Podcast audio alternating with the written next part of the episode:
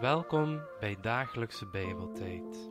Ik ben Liam en ik heb het verlangen om mensen te motiveren om dagelijks bezig te zijn met het Woord van God.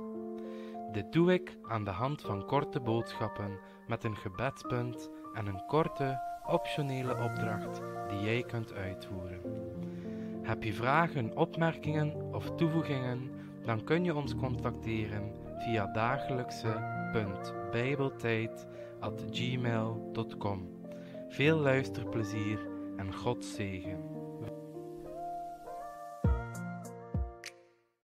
We lezen vandaag de volgende twee versen van Hebreeën 11, wat dus betekent dat we zijn aangekomen aan vers 11 en vers 12.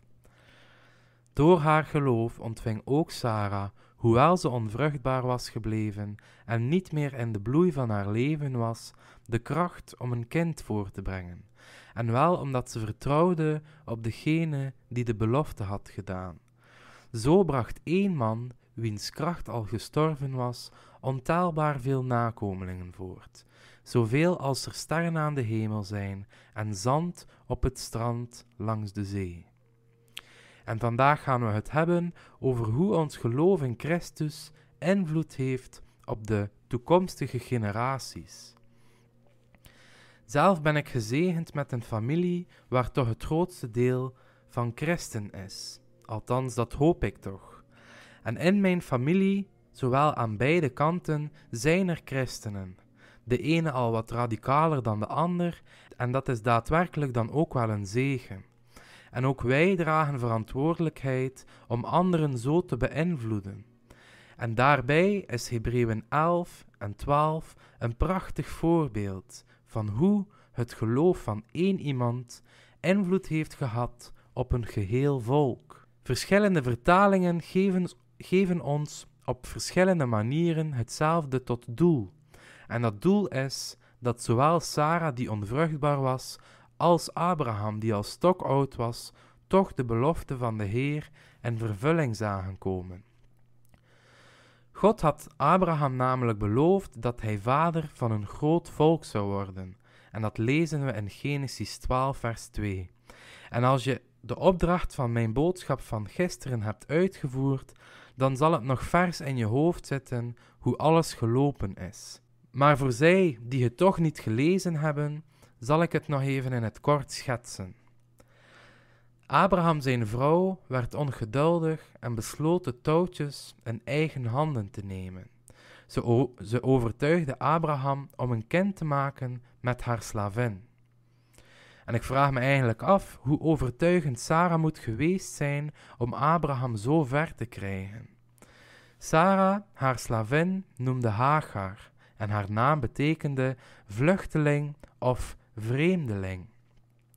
Nu dat terzijde, hoe leuk het ook mag klinken, ze kregen een kindje genaamd Ismaël. En jammer genoeg bracht de daad van ongehoorzaamheid een hoge prijs met zich mee. Want Ismaël, het kind die uit het verbond met God staat, werd voorvader van de Arabieren, die de hele geschiedenis door de tegenstanders van het Joodse volk zijn geweest.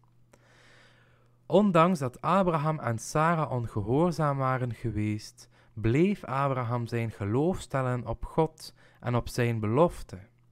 En zoals God gezegd had, beloonde hij Abraham zijn geloof en gaf hem de zoon genaamd Isaac, wat betekent hij zal lachen.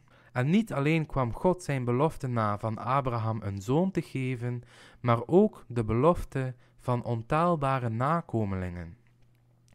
En dat was een moment waarbij het geloof van één man, genaamd Abraham, de hele wereld letterlijk heeft doen veranderen. En ook zo zal ons geloof zijn, die wij nu aan het uitoefenen zijn, en het zal een impact hebben op degenen die na ons komen. Laten we dus altijd hieraan herinnerd zijn bij wat we ook doen, dat alles wat we doen impact kan hebben op onze komende generaties. Wees daarom dus ook trouw en denk dat ondanks je falen en je zonden, dat God bij machte is om oneindig veel meer te doen dan wat wij bidden of beseffen. En ik wil afsluiten met Efeze 3, vers 20 en 21 te lezen. Aan Hem die door de kracht die in ons is, werkt bij machten, is oneindig veel meer te doen dan wij vragen of denken.